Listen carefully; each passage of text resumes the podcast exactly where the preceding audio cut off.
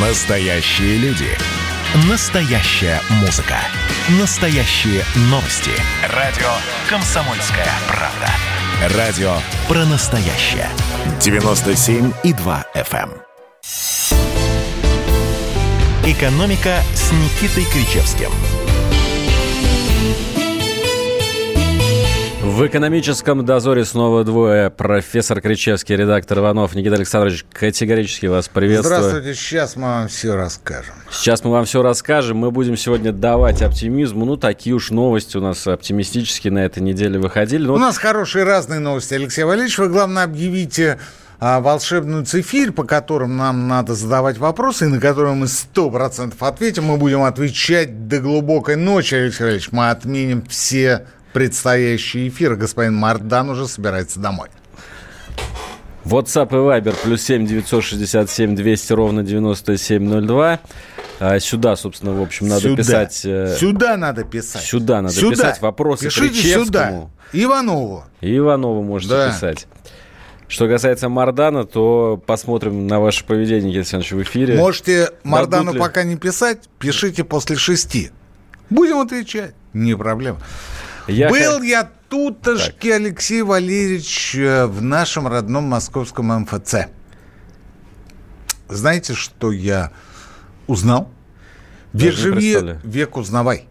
Не учись, узнавай. Я узнаю каждый раз столько нового, что это никакой программы не хватит. Помните, мы в конце прошлого года говорили про что, Алексей Валерьевич? Про... Да про что только мы не говорили Ой, в конце прошлого года. подождите, я по поводу, я по поводу мат-капитала. И... а, Ну, На второго ребенка. да, на второго ребенка. И а, про то, что за счет этого мат-капитала можно получать а, выплаты. Ну, обналичивать вот таким образом. Ну, не обналичивать, а просто получать. Ну, как вот помните, Путин сказал, что надо выдавать э, два прожиточных минимума, там, прочее, прочее, прочее. Ну, и все, конечно, возрадовались. А, у всех э, засветились рубли, евро, долла- евро-доллары в глазах. Вот. А оказалось, что эти деньги выплачиваются за счет мат-капитала. И когда мой подписчик телеграм-канала Антискрепа из Смоленска пришел в свое Смоленское МФЦ, ему сказали, что вы мат-капитал выбрали, поэтому вам ничего не положено. Ну, конечно, расстроился. Мат-капитал он отправил на частичное погашение ипотеки, но бог весть. А, Тут я узнал, что многодетным полагаются льготы. Льготы на коммуналку, льготы по оплате транспортного налога на одну машину, льготы по парковке по всему городу. И это все, безусловно, здорово. Но они действуют до совершеннолетия детей, то есть до 16 лет. Удостоверение... Совершеннолетие 18. Подождите. Удостоверение многодетным выдается на срок 16 лет.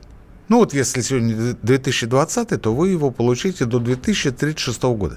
В том случае, если ваше чадо или одно, или два, или три, в зависимости от того, как вам повезло, продолжает обучение по очной форме, вам продлевают еще на два года.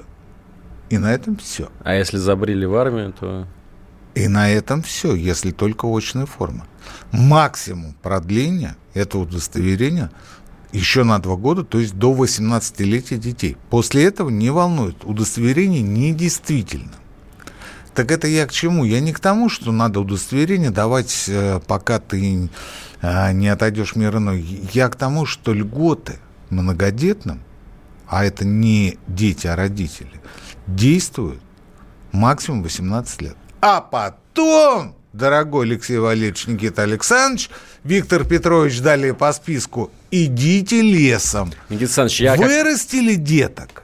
Спасибо. я как а, человек, который вырос в многодетной семье, был старшим ребенком, и Да. который достиг 18-летия первым, собственно, из всех Да. детей, знаю, что так было всегда. Да.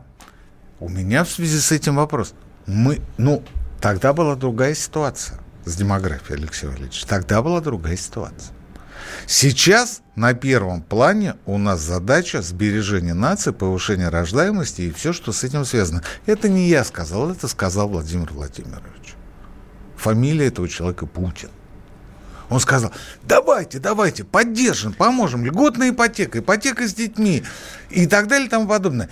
И тут я совершенно случайно узнаю о том, что, товарищи многодетные, до 18-летия максимум льготами вы пользоваться можете. Если вы решите, что после 18-летия вы наконец-то получите хоть какую-то материальную благодарность от Родины за то, что вы родили трое и более детей, не надейтесь. Государство вам улыбнется, возможно, даже поблагодарит. Так и что вы предлагаете? Я предлагаю эти льготы оставить пожизненно. Ведь смотрите, какая история. Льготы пенсионерам на весь срок их пенсионного обеспечения. Ну вот вы приходите, оформляете льготы, ну, например, на телефон, на коммунальные услуги, а, на, то, на тот же транспорт, на а, парковочные места. Неважно, земельный налог, все что угодно. А многодетный нет. Многодетный. Выросли детки, свободен, свободен. Вырастил, вкладывал деньги, отказывал себе во всем. Решил пожить в свое удовольствие? Обойдешься, обойдешься. Государство через 16 лет будет по-прежнему испытывать острую потребность в твоих дополнительных деньгах. Причем это деньги не федерального бюджета, а в данном случае деньги Москвы, поскольку мы с вами в Москве. Ведь это льготы городские. У Москвы-то нет денег, у Собянина нет денег. Да посмотрите на эту гребаную, простите за господи, есть плитку. хороший выход. Продолжайте рожать. У вас старший вырос, давайте... И государство вам улыбнется в который раз и скажет спасибо вам, Никита Александрович. Чтобы в любой момент времени у вас то, было что... три несовершеннолетних да, ребенка. Да, за то, что вы э, родили, за то, что вы вырастили. Теперь будьте добры Сергею Семеновичу в кармашек, потому что плиточка у него, понимаешь, кончилась, потому что надо перекладывать асфальт, потому что бордюры сточились. Вместо гра- гранитных будем класть мраморный. Профицит московского бюджета нет проблем. У нас в Москве много многодетных. Да кот на Какие кощунственные вещи вы говорите? Покусились на гранит, на плитку? Я покусился на самое страшное, что есть в нашей стране. На московский городской бюджет. Алексей Валерьевич. Круче этого в нашем городе, в нашей стране нет ничего, и Владимир Владимирович не даст наша мне соврать. Точно не ограничивается МКАДом. И уж это вы мне рассказываете? Это вы Сергею Семеновичу расскажете? Я к тому, что, э, ребят, тут нужно что-то делать. Если вы хотите поднимать рождаемость, то давайте разбираться с льготами многодетным, давайте разбираться с ипотекой, давайте разбираться... Кстати, еще одна история, которую я узнал на днях, Алексей Валерьевич. Это еще круче? Нет, это не круче. Это в том же ряду. А, правительство России выделило 5 миллиардов рублей – на частичное погашение ипотечных кредитов молодым семьям. Так. Погашение, погашение в размере 35% от суммы кредита. Прекрасно.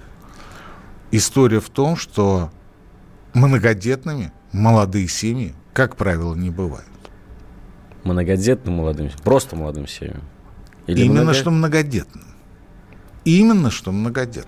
А молодые семьи у нас э, молодые, какие? До 35. До 35 до лет? 30. Ну нет, ну, мне кажется, вполне ну, могут быть. конечно, кое-где, но не в нашем районе, они бывают многодетными до 35. Но, как правило, на третьего ребенка отваживаются после того, как вы уже более-менее встали на ноги, обзавелись жильем, и все у вас, э, знаете ли, неплохо складывается так, чтобы мама садится а, в декрет и а, в отпуск по беременности роду, а, родом, а папа имеет возможность обеспечивать семью. И родственники у вас еще не очень старенькие, я имею в виду мама, папа, теща с тестем, ну или свекровь со свекром, не принципиально.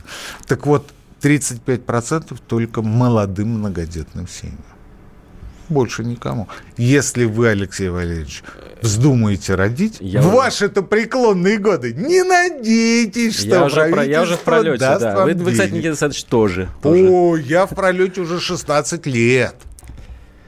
Понятно. Но я обещал э, сегодня оптимистичные новости. Вот не откажу себе в удовольствии процитировать один чудесный телеграм-канал. Обнаружены новые свидетельства глубочайшего кризиса нищенствующего ну народа. Вот, ну вот что, подождите, ну, я, я, я, я скажу. Ну, ну, ну, ну будьте смелее, к чему эта ложная скромность? Как называется этот телеграм-канал? Его весь мир знает. Только... Антискрепа. Еще раз. Антискрепа. В одно слово. Антискрепа. Да. Молодец. Итак, большой буквы. Ник- Заглавный. Никита Александрович Кричевский, это канал, собственно, нашего любимого профессора, Создатель- иронизирует. Создатель. Создатель этого Автор канала. и ведущий. Обнаружены Модератор. новые свидетельства глубочайшего кризиса, нищенствующего народа и конфискационной стратегии режима. В июле продажи авто в России выросли впервые за 4 месяца. Рост составил 6,8%. Одно непонятно задается вопросом профессор Кричевский. Откуда у людей деньги? Неужели доходы вместе со спросом действительно восстановились? Или деньги, отложенные на приобретение нового авто или на несостоявшийся отпуск, хлынули на авторынок? Люди дорогие, откуда у вас деньги? Пляжи на курортах все забиты битком. Автомобили раскуплены, у автодилеров дефицит. Склады пустые. Склады пустые. Я вчера был, сейчас пойдет джинса, а в дилерском центре Мерседеса, ну, где я обслуживаюсь. Такая малоизвестная немецкая Да, контора. да, где я обслуживаюсь, поскольку у меня Мерседес преклонных годов уже, ну, не суть. И я говорю, ну как? Они говорят, до октября ничего нет. Ничего. До октября ничего нет, у нас пустота. Мы отменили все скидочные программы. Если вы селебрити, вы не получите ни копейки. Люди, Ни процент. напишите нам, откуда у вас деньги. Слушайте, больше скажу. Я говорю, а вот новая марка стоит. Дай-ка залезу. Ну, принято в автосалонах там посидеть, там, на кнопочке. Закрыто. Я говорю, а почему закрыто? Они говорят, продано. Так продано, поэтому и закрыто.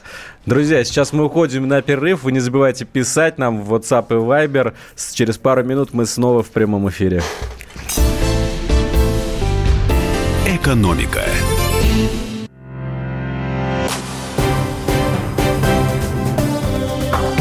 Ключевые решения. На радио. «Комсомольская правда». Здравствуйте. Меня зовут Юрий Кораблев. Пока мировую экономику продолжает лихорадить, давайте на несколько минут прервемся и поговорим на не менее актуальную тему. Сегодня со мной Лидия Ефимова, директор департамента ипотечного страхования «Абсолют страхования». И мы сегодня поговорим о страховании. Лидия Михайловна, добрый день. Добрый день. Скажите, пожалуйста, как выбрать страховую компанию, на что в первую очередь нужно обратить внимание?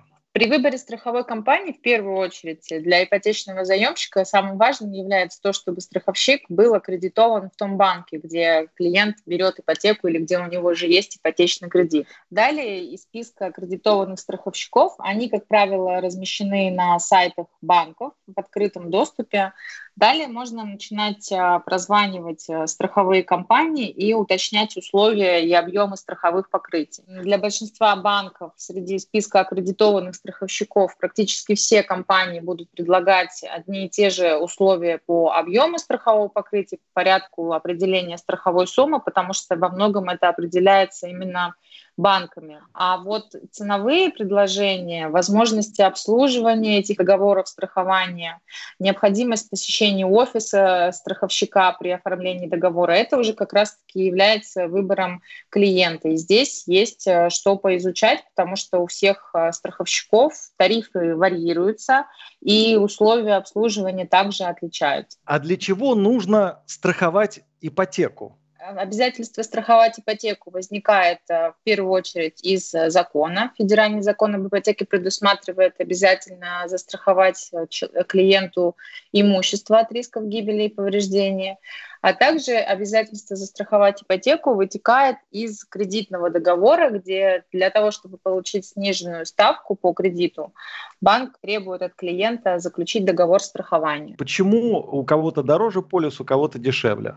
страховщики оценивают риски, и, которые готовы принимать на страхование в отношении каждого заемщика. И от этого, опять же, может зависеть ставка. Есть, например, компании, в которых клиенту не нужно заполнять э, заявление, предоставлять какие-то копии документов. С точки зрения трудозатрат, возможно, это очень короткий путь для заключения договора страхования, но при этом клиент э, переплачивает за вот этот вот усредненный тариф. Спасибо большое. У меня в гостях была Лидия Ефимова, директор департамента ипотечного страхования «Абсолют страхования». С вами был Юрий Кораблев. До свидания. Спасибо.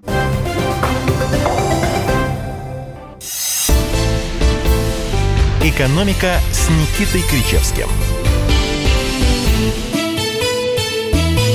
Мы снова в прямом эфире. Профессор Кричевский, редактор отдела экономики Алексей Иванов. WhatsApp и Viber плюс 7 967 200 ровно 9702. Ну, мы остановились, Никита Ну, сейчас я спровоцирую, спровоцирую народ на э, всплеск матерного негатива по WhatsApp и Viber. Который я только что прочитал. Плюс 7 967 200 ровно 9702. Да. Слухи о бедности народа сильно преувеличены. Вы знаете, Сильно я с вами соглашусь. Вот почитав, почитав новости за последние да. недели, я сейчас их э, некоторые озвучу из них. Да, знаете, что, что, что еще бросил в глаза? Уже э, без иронии и сарказма. Э, во-первых, э, в автосалонах в, у продавцов остались прежними, я их называю, сладкие условия автокредитования. То есть это там 4-5%, при этом э, очень часто профильные банки, скажем, там, ну, абстрактно там, Toyota банк, Mercedes банк или там еще какой-то банк, не принципиально, а, идут на то, чтобы даже снижать цены на продаваемые машины. Ну, вот, правда, не сейчас, вот в августе, а в принципе.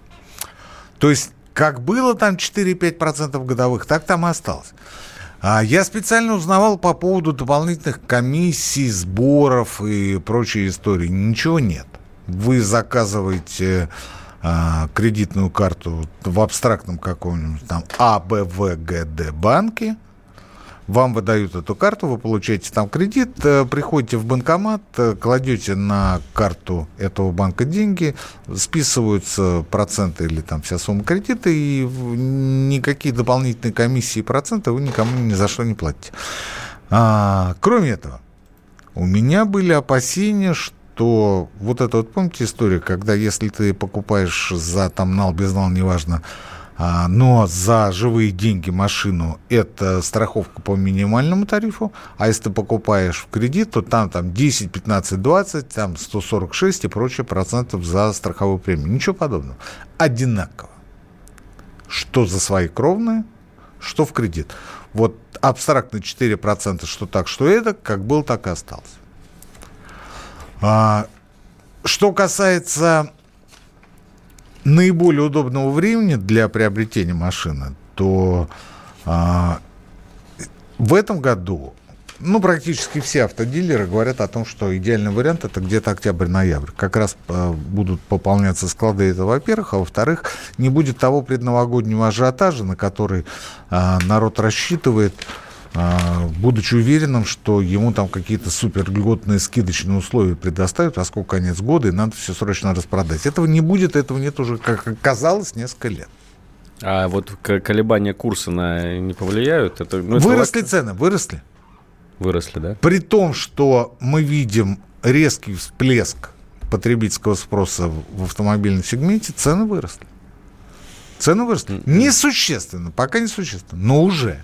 Ну, уже. То есть вот а, разговор о том, что, вы знаете, да вот народ у нас хочет свои там а, копейки, даже не рубли там потратить, пока не наступил девальвация, не имеют под собой оснований никакой почвы, потому что цены уже растут и все равно покупают. И все равно покупают. Что касается сбережения наших с вами немногочисленных копеек в железе, которое по выходу из автосалона тут же моментально через метр становится дешевле, ну, конечно, не на 20%, но процентов там на 5-10 это точно, то, мне кажется, это явно не тот способ для того, чтобы сохранить свои деньги и уберечь их от девальвации. Если уж вы хотите уберечь эти деньги, сходите в обменный пункт, купите немножко долларов.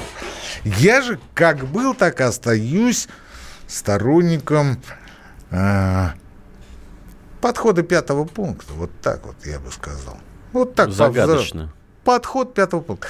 А в Советском Союзе в паспорте, Алексей Валерьевич, пятый пункт означал что? Национальность. Так точно, товарищ майор. Национальность. Так вот, я сторонник подхода пятого пункта, который означает очень простую вещь. В нашей стране жить нужно ну? Никита Александрович. Жить мне... нужно в... Жить нужно в... В... Долг. А, в долг. Уточню. Рублевый рублевый. Безальтернативно рублевый и долгосрочный. То есть это либо ипотека, либо автокредит. И тогда вам абсолютно ничего не угрожает. К вам не придут, не спросят, откуда у вас накопление сбережений, почему их вдруг ни с того ни с сего многовато. Вас не спросят, а на какие шиши вы купили новый автомобиль. У вас не будет болеть голова по поводу того, куда деть там дополнительные 50-100 тысяч рублей, которые к вам внезапно пришли в виде премии, приработка, да просто вот э, внеплановой шабашки. Ничего этого не будет. Вы будете спать спокойно и видеть сны в самых светлых тонах. Единственная мысль, которая будет над вами давлеть на протяжении определенных лет, это когда вы погасите кредит. В то время как ваш сосед будет говорить, ну что делать, вот у меня там деньги есть, меня час или потом, будет или не будет. А вот еще сказали по радио, деноминация будет. Может быть, час поменять, может быть, авто купить, может, еще что-то. Вы от всего этого будете избавлены, потому что все деньги вы будете тратить либо на свою семью, либо на автомобильный тире или, то бишь, ипотечный кредит. Вы нас сейчас всей страной в ипотечный пузырь загоните. Помните такой Никакого пузыря у нас нет и быть не может. Сейчас нет. Потому что для нас, для русских людей, Алексей Валерьевич, у Долг вас как это фамилия? святой. Иванов. Вот. Святой не долг, а крыша над головой. Крыша над головой. В Америке ведь какая была история? У них даже целая программа была, целое шоу, не ток-шоу, а целое шоу. Купи дом подешевле, сделай там ремонт и продай его через какое-то время подороже. И они, вот знаете, как вот у нас квартирный вопрос, дачный ответ. Вот у них вот такое же шоу было. Они покупают дом, они его облагораживают, делают там кое-какие улучшения за недорого, причем все это в режиме реального времени. А через какое-то время приходит риэлтор и говорит, давайте я поставлю табличку for sale. Продано. А, на продажу. Продается, Да. На продажу. И после этого, после этого приходит клиент, и все это опять же в режиме реального времени онлайн, и покупает этот дом. И все говорят, ну что ты, Джон, заработал на этой схеме? Джон говорит, ну я заработал там столько-то тысяч долларов. И все, вау, Джон, ты счастливчик, ты чемпион. Вот что было в Америке. И чем это кончилось, тоже все знают. Схлопнулся. У нас такое возможно? Ну, будем считать, что нет. Никита Александрович, э, вот еще пару новостей, которые я выловил а, вот буквально сегодня перед передачей. Ну вот они, мне кажется, показывают, вот как раз на- на- а, иллюстрируют наш тезис о том, что народ в России не так беден, как принято считать. Как церковная мышь. Объем свободных денег в российских семьях в июле 2020 года вырос на 13,7% по сравнению с июнем 2020 года, а если брать год к году, то на 7,2%. Что такое свободные деньги? Это средства, которые остаются после оплаты э, продуктов, жилищно-коммунальных услуг, транспорта, связей и других товаров В повседневного общем, спроса. если вы будете а, а, направлять э, на наш портал а, лучи негатива, то отправляйте их с пометкой не Кричевскому, а Иванову. Потому что он говорит о средней температуре по больнице, там у какого-нибудь абстрактного Шувалова Абрамовича больше денег остается в кармане после уплаты коммуналки и расходов на электроэнергию.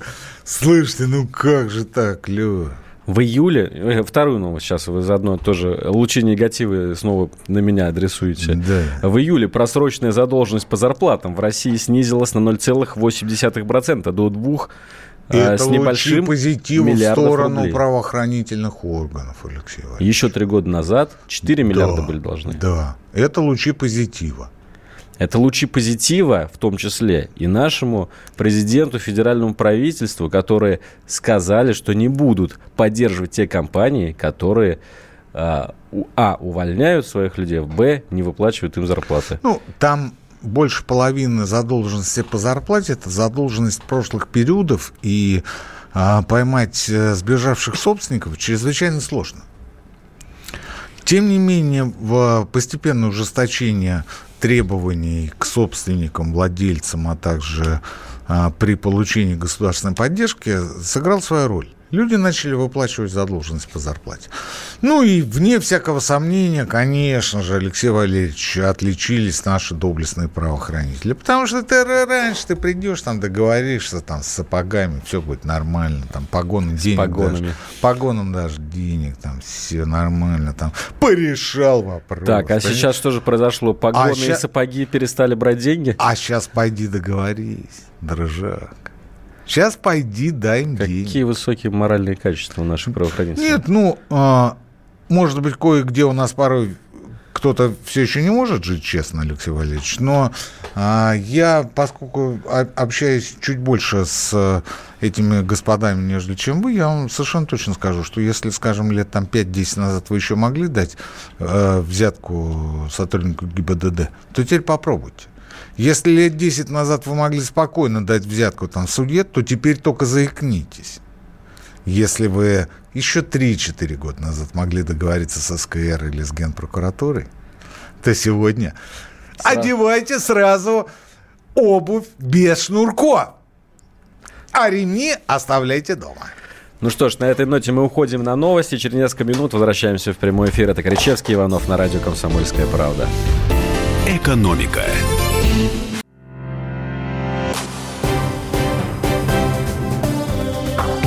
Ключевые решения. На радио «Комсомольская правда». Здравствуйте, меня зовут Юрий Кораблев. Сегодня со мной Лидия Ефимова, директор департамента ипотечного страхования «Абсолют страхования». И мы сегодня поговорим, как вы можете уже догадаться, о страховании. Это будет интересно всем, кто собирается покупать жилье или кому нужно продлять страховой полис. Лидия Михайловна, добрый день. Добрый день. Лидия Михайловна, а можете ли вы вот нашим слушателям рассказать, как можно сэкономить на страховке по ипотеке? Есть ли тут какие-то секреты? Сэкономить на полисе можно, вот опять же, во- второй, в третий год страхования, когда у вас есть действующий кредит, имеет смысл рассмотреть э, на страховые компании, помимо тех, которые были предложены банком. Прям взять список и прозвонить каждого из э, страховщиков, уточнив э, стоимость этого договора страхования. А, стоимость и процедуру заключения договора, потому что это немаловажно. В некоторых случаях стоимость может быть очень э, небольшой, но требовать достаточно большого количества усилий и куда-то ездить э, со стороны клиентов, что вполне может быть не очень удобно. А, Поэтому имеет смысл оценивать условия не только в части а, денежной выгоды, хотя в первую очередь, наверное, каждый из нас заинтересован именно в этом, но и уточнять условия заключения договора страхования. Мгм. Все любят какие-то скидки, спецпредложения. Есть ли у вас что-то такое, чтобы купить полис было выгодно? Да, конечно, мы тоже заботимся о наших клиентах. А, нас- на нашем сайте по всем ипотечным продуктам, которые можно купить онлайн, это страхование имущества, страхование жизни для заемщика Сбербанка. За покупку онлайн мы предоставляем скидку 10%. А, Во-первых, потому что это мы, таким образом мы привлекаем клиентов для оформления договора, договоров на сайте. А Также для клиентов, переходящих из других страховых компаний, у нас сейчас есть акция, где мы предоставляем скидку 20% на очередной на страховой взнос, а, если клиент предоставляет нам договор страхования предыдущей страховой компании.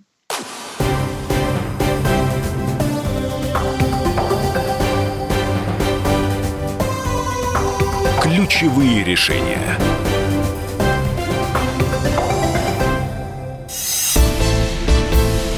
«Экономика» с Никитой Кричевским.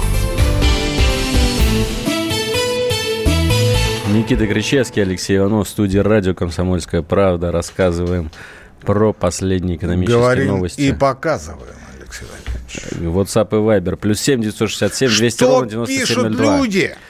Как раз хотел, вот вы угадываете мои мысли, как раз хотел прочитать несколько сообщений. Очень сильно засмеялся, когда Кричевский высказался про ГИБДД, судьи и Следственный комитет. Приезжайте к нам в Ставропольский край. Не, ну так вы приезжайте к нам в Москву и попробуйте сделать то же самое, что вы делаете с успехом э, в Ставропольском крае. Я вот не дали, не дали как позавчера оказался в ситуации нарушителя. И, и пытались дать взятку. У меня мысли не было, что если бы я попытался, я бы сегодня на эфире бы не присутствовал. Пришлось бы вас из заколотка. Как? Мысли не было, потому что регистратор в машине, а регистратор у офицеров на груди. А, да и у меня наличных-то денег с собой чуть-чуть. Потому что у нас... Переводом У нас в Москве... Можно. Да, у нас в Москве, вы знаете, дорогой наш ставропольчанин, все как-то больше на безнал переходит. Все больше на безнал. Понимаете? Вот все-таки Москва это а, не совсем Россия.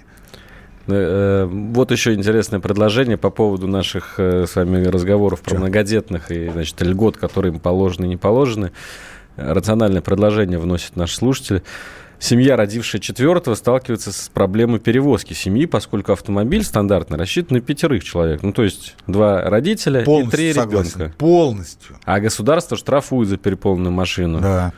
За четвертого да. нужно давать минивены семьям, предлагает наш ну, слушатель. Ну, это не обязательно мини минивен, но а, вы поймите, минивэн а, вы будете использовать, ну, там, несколько раз в год. Не в месяц, в год. В год. Для того, чтобы перевести всю семью, ну, неважно, куда-то. А вот давать э, возможность бесплатно, то есть за счет бюджета, для нас бесплатно, за счет бюджета заказать минивэн в такси, ну, неважно в какой службе, это да. Это да. То есть, ну, как вот есть социальное такси. Вот точно так же может быть такси для многодетных. Минивенчик приезжает, тихо, спокойно, загружаетесь, везете в аэропорт ли, на вокзал ли, на дачу, к бабушке, к дедушке. Неважно. Неважно. Главное, чтобы такая опция у вас была. Это называется забота, забота о, о сбережении нации, о том, чтобы нация приумножалась. Все это простые вещи, но почему-то они доходят до нас с вами, но не доходят до тех, кто у нас в виде портретов на стенах в нашей студии, Алексей Валерьевич. Они заняты более глобальными вещами. Вот Татьяна Алексеевна Гуликова, например. Да-да-да, вот она у вас там. Сергей Лавров. По правую по, за правым плечом, за правым плечом, да. А Сергей Лавров ему по, э, по, за многодетных, за заботу о многодетных зарплату не платят. Зарплату платят Татьяне Алексеевне. У Татьяны Алексеевны, видимо, какие-то другие проблемы, задачи, а, трудные вопросы а, в ее многотрудной, неустанной деятельности. мы же, с вами, мы же с вами понимаем, Алексей, нет, не, затак, не затыкайте мне рот. Мы же с вами понимаем, что более актуальной для любого государства, любого правительства задачи, нежели чем приумножение коренного населения, нет и быть не может. Кстати, по левой плечу у вас кто? А, Владимир Владимирович, извините, Собянин-то где? За мной? За а, вами. а Собянин-то за мной. Сергей Семенович, отец родной. Ну как же так получается? При таком двухтриллионном бюджете, при совершенно незначительном количестве многодетных семей по Москве. Ну что же вы вот э, у них вытаскиваете вот эти вот копейки? Вот через 16 лет ты будешь мне опять платить там за а, второй автомобиль, транспортный налог. Ты не будешь пользоваться льготами. Да Сергей Семенович, люди вообще-то... Нет, я, конечно, все понимаю, при вашей зарплате говорить о том, что, ну да, смешно, извините, но это при вашей зарплате. Но ведь а, отцы-матери, они же не только свои деньги тратят на то, чтобы поднять, там, скажем, своих троих или четверых, пятерых детей, они тратят здоровье. Они тратят лучшие годы, они надеются на то, что вот они сейчас выпустят своих птенцов, они могут, э, смогут поехать куда-нибудь, ну, а элементарно отдохнуть. Да я не про Ниццу, Сергей Семенович, ну что вы сразу все опошлите? Я элементарно про какой-нибудь пансионатик, санаторий, на который деньги есть. Мы же не просим спонсировать этих людей, у которых многодетные а, семьи, у которых а, детки выросли, они сами все оплатят. Ну вот, ну вот, ну вот это вот крохоборство, вот, вот скупердейство, вот это, вот эти вот а, копейки, которые вы будете выуживать, ну, ну это же, ну не по-мужски это, Сергей Семенович. Ну вот давайте честно откровенно, ну не по-мужски. Я, конечно, понимаю Татьяну Алексеевну, к ней термин не по-мужски не подходит. Но к Сергею Семеновичу, как к отцу, Мне кажется, подходит в полной мере. Я хочу кардинально сменить тему, Никита Александрович. Вот вы, ну, вот вы говорили о том, что э, хотите где-то э, сохранить свои деньги, пойдите в банкомат да прикупите долларов. А у меня к вам другой вопрос. А может, стоит прикупить юаней? Нет. Потому что юань – это не свободно конвертируемая валюта. Юань, точнее, курс юаня задается и регулируется. Ну, давайте будем смотреть правде в глаза. Не Татьяна Алексеевна, а китайской компартии. Вы понимаете, в чем дело? Вот они в целях поддержки внутренней экономики, они решат, что надо девальвировать юань. Ну, неважно насколько. Там на 2, на 3, на 5, на 10 процентов. Они это сделают. А чем это отличается от доллара, объясните мне? Которых захотели и напечатали 2 триллиона зелененьких бумажек а тем, с портретом что, Бенджамина Франклина. Тем, что печатают деньги все, и Америка, и Евросоюз. И курс доллара, как международной, не резервной, международной валютой определяется именно что на торгах, то есть в свободном плавании. А юань нет. Юань китайская компартия. Вы можете прикупить, как Эльвира а, Иванов, вы меня, вы меня подставили, вы меня, вы меня, я понял, что вы сейчас сделали. Вы подвели к Эльвире Сахибзадовне, ну, Свет Набиулиной, да, которая в прошлом году послушалась вашего совета и прикупила юани. А через некоторое время китайская компартия сделала что? Правильно, девальвировала юань. И Эльвира Сахибзадовна попала на несколько миллиардов долларов. Ой, нет, конечно, не она. Центробанк, то есть мы все, потому что Центробанк – это структура, которая занимается регулированием нашей с вами общей национальной валюты, рубля. Том числе занимается поддержанием, приумножением наших резервов. И ведь, вы знаете, ну, никто ничего не, не спросил. Как так, ну, по крайней мере, в публичном пространстве, как так получилось? Люди с кем Вот, ну, вот приходит Владимир Владимирович и говорит, что-то я не понял. Вот вчера я видел, было-то столько сотен миллиардов долларов у нас, да, международные резервы. А сегодня с утра прихожу, а их там меньше на 8 миллионов. Зато 12. юаней столько же осталось. Нет, это я понял. Ну а почему вот так? Почему вот так? И дальше возникает вопрос к Эльвире Сахибзадовне. А, дело-то чего? Дорогая, что делать? Как восстанавливать? Потому что вот, ну не надо мне только про то, что столько же юаней осталось, про то, что вот золото подорожало. Это я все знаю. Это я все вижу. С тем, что долларов по итогу стало меньше, что будем делать? Не может он задать этот вопрос, или может, но мы об этом не знаем. У меня вот очень интересная табличка перед глазами, в чем, собственно, Центробанк хранит резервы.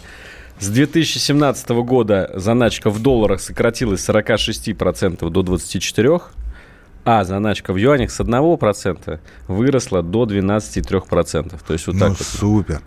Ждите Эльвира Сахибзадовна очередной девальвации юаня. Потому что юань для китайского правительства, вообще для китайской компартии, это один из способов а, продолжающейся торговой войны между Китаем и США. Как только юань уменьшается в цене по отношению к доллару, китайские товары тут же становятся выгодными для потенциальных покупателей в Америке. Они сейчас не начнут гонку девальвации, ведь э, она и... идет. Она идет и идет. Америка давно. же тоже заинтересована в том, чтобы снизить вот это вот. Э, э Но видите ли, в чем дело? Мне очень, не, мне очень не хочется говорить о нашем центральном банке, тратить время. Почему? Потому что а, есть множество так называемых аналитиков, которые за долю малую, за копейки буквально с удовольствием потрещат по поводу антинародной и антиэкономической политики Центробанка. Кто эту долю малую дает, мы с вами знаем, это один а, крупный российский олигарх, который занимается много чем. Вот ему не нравится, как себя ведет Центробанк, он башляет, спонсирует, а, называйте это как угодно, тех, кто выступает против ЦБ. Я же вижу ситуацию, чтобы закрыть эту тему, я же вижу ситуацию с собой очень просто. Во-первых, это излишнее внимание к таргетированию инфляции в ущерб всем остальным показателям. То есть главное, чтобы инфляция. Во-вторых, это полнейшее наплевательство в отношении курсовой политики. Пусть болтается этот рубль несчастный, главное, чтобы копеечку наживали прикормленные валютные спекулянты. Ну и третье – это отсутствие какого бы то ни было желания активизировать инвестиционные процессы. Ну, то есть элементарно, вот то, что мы говорили много раз. Выпустите ипотечные облигации, Дом РФ выпускает ипотечные облигации, ЦБ выкупает их по ставке близко к нулю. Тут же моментально падает ипотечная ставка. Моментально, в разы падает. Это настолько все просто. Но почему-то этого никто не делает. Сейчас уходим еще на перерыв. Друзья, пишите нам в WhatsApp и Viber. Последнюю часть будем читать ваши вопросы. Экономика.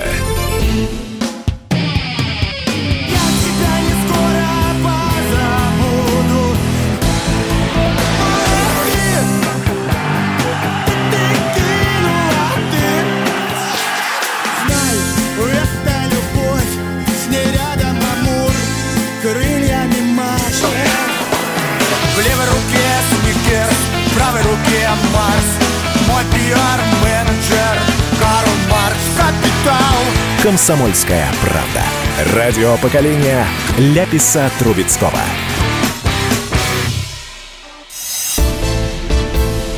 «Экономика» с Никитой Кричевским. Кричевский Иванов, Советский Союз, плюс семь девятьсот шестьдесят семь двести ровно девяносто семь ноль два. Алексей Валерьевич. Это мы с вами, Никита Александрович. Плюс семь девятьсот шестьдесят семь двести ровно девяносто семь ноль два. Сюда пишите. Э, какие... Сюда! Пишите нам сюда. Как... Не туда, а сюда. Какие-то вопросы мы даже успеем прочитать. А пока я вам хотел еще одну новость э, рассказать. Минпромторг озвучил, а, что все-таки вводится маркировка молочной продукции да. в России с января 2021 года поэтапно. А, сначала на несгущенное молоко и сливки, ну, то есть обычное молоко, потом молоко и сливки со сроком хранения до 28. В общем, не буду я все это зачитывать. Mm-hmm. Смысл в том, что с 2021 года вводится обязательная маркировка молочной продукции. Вот К чему вы, это все приведет? Вы знаете, Алексей Валерьевич, я э, давно являюсь поклонником вообще любых дополнительных мер по контролю качества продовольственной продукции и э, отдельных видах видов непродовольственных товаров. Но вы знаете, после того, как я на этой неделе прочитал, что а, у нас наши вот эти вот мошенники, жулики и выпускатели контрафакта а, больше не рискуют связываться с торговыми сетями и срочной сетью, а уходят а, в обслуживание, в снабжение поликлиник, больниц, школ, детских садов, домов инвалидов пожилых, тех же санаториев. Вы знаете, я, я обалдел. Я прочитал, не буду называть э, это издание, но э, там берут льготы, там, э, льготы пробы. Из 64 проб 25 оказываются с фальсификатом. По этой несчастной маркировке в 23.58 молоко вышло с фирмы Приморского края или с Меркурия, это черт его знает. В 23.59 оно оказалось в Самаре. И вот таких случаев, когда есть очевиднейший, на мой взгляд, сговор, я не юрист, но для меня эти вещи очевидны. А, есть сговор между производителем, переработчиком и человеком, который представляет а, а, организацию, занимающуюся маркировкой, для меня, например, этот сговор есть, я его вижу. Ну, потому что по-другому, как если вы в 23.58 выпускаете продукцию, а, в, транспортируете продукцию с Приморского края, в 23.59 она телепортируется а, в Самарскую область. Ну, за минуту. А по документам все так. Из 12, по-моему, килограмм молока вы получаете 20 тонн сыра. Нормально. То есть вы хотите сказать, что вот та моральная доблесть, которая присуща нашим правоохранителям, она не присуща пока что вот этим людям, ну, которые потому отвечают? что те, кто продавливал маркировку, и Меркурия, это такие господа, как Чемезов, Усманов и прочие, да, а тот же Минпромторг в лице Мантурова и его людей, они говорили нам, что вот, да, собственно, президент даже говорил, они говорят, вот теперь-то мы будем защищены от подделок, фальсификата, а, искусственного уменьшения или увеличения жирности молочной продукции и прочее, прочее, прочее. Что в итоге получилось? Ну, федеральная пресса пишет о том, что, ребят, да у вас там половина, половина тех проб, которые мы берем, показывают левак, А вы нас убеждаете в том, что эта маркировка, надо ее вводить, там надо вводить на лекарства, там еще С этим нужно что-то делать. Я не знаю, что с этим делать. Я не знаю. Я не вводил маркировку. Я не в списке стейкхолдеров, я не в списке бенефициаров этого процесса. Это вопросы, повторюсь, вот тем людям, которые стояли у истоков. Но у нас с вами сегодня 19 августа, а через 12 дней у нас с вами 1 сентября. И наши детки пойдут в школу, Алексей Валерьевич. А что они там будут кушать? А я вам сразу могу сказать, что они там будут кушать. Они там будут кушать фальсификат. То есть то, что не попадает в сети, в магазины. Ну, потому что маркировка, Меркурий, мы все понимаем, мы не хотим рисковать там свободу и прочее, прочее, будет идти и уже идет в те самые социальные учреждения, о которых я только что сказал. И это на фоне того, что, а давайте с 21 года там видеомаркировку, сям видео, да давайте хоть сейчас. Что это изменит? Жизнь показывает ничего. Хотя при этом, повторюсь и заканчиваю, я как был, так и остаюсь сторонником ужесточения требований к качеству, в первую очередь, продовольственной продукции. Пусть это будет Меркурий, пусть это будет Меркурий. Мне все равно лишь бы не травили. Не травились, потому что давным-давно, почти уже 20 лет назад, Алексей Валерьевич, у меня был приятель, сосед. Добродушный мужичок, мы, наши дети ходили в садик в одну группу. Все было хорошо. Мы с ним встречались на утренниках иногда там. Вот. И вдруг он пропал. я говорю, а где Валера-то? Что с ним случилось? И мне рассказывают, к Валерии приехал армейский товарищ. Они днем решили это дело отменить. Ну, Валер дома.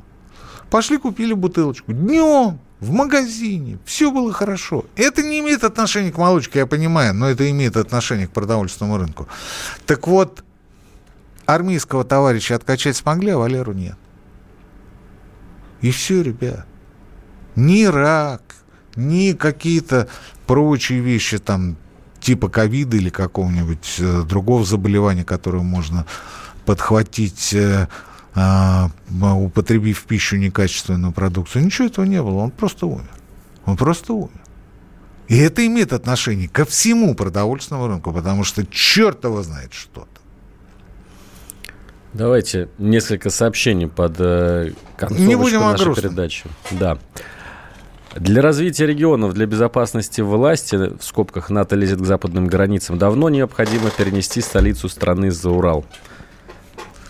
Хорошо. Ваша, ваша позиция, ваша позиция. А Кремль в зеленый цвет не надо перекрашивать?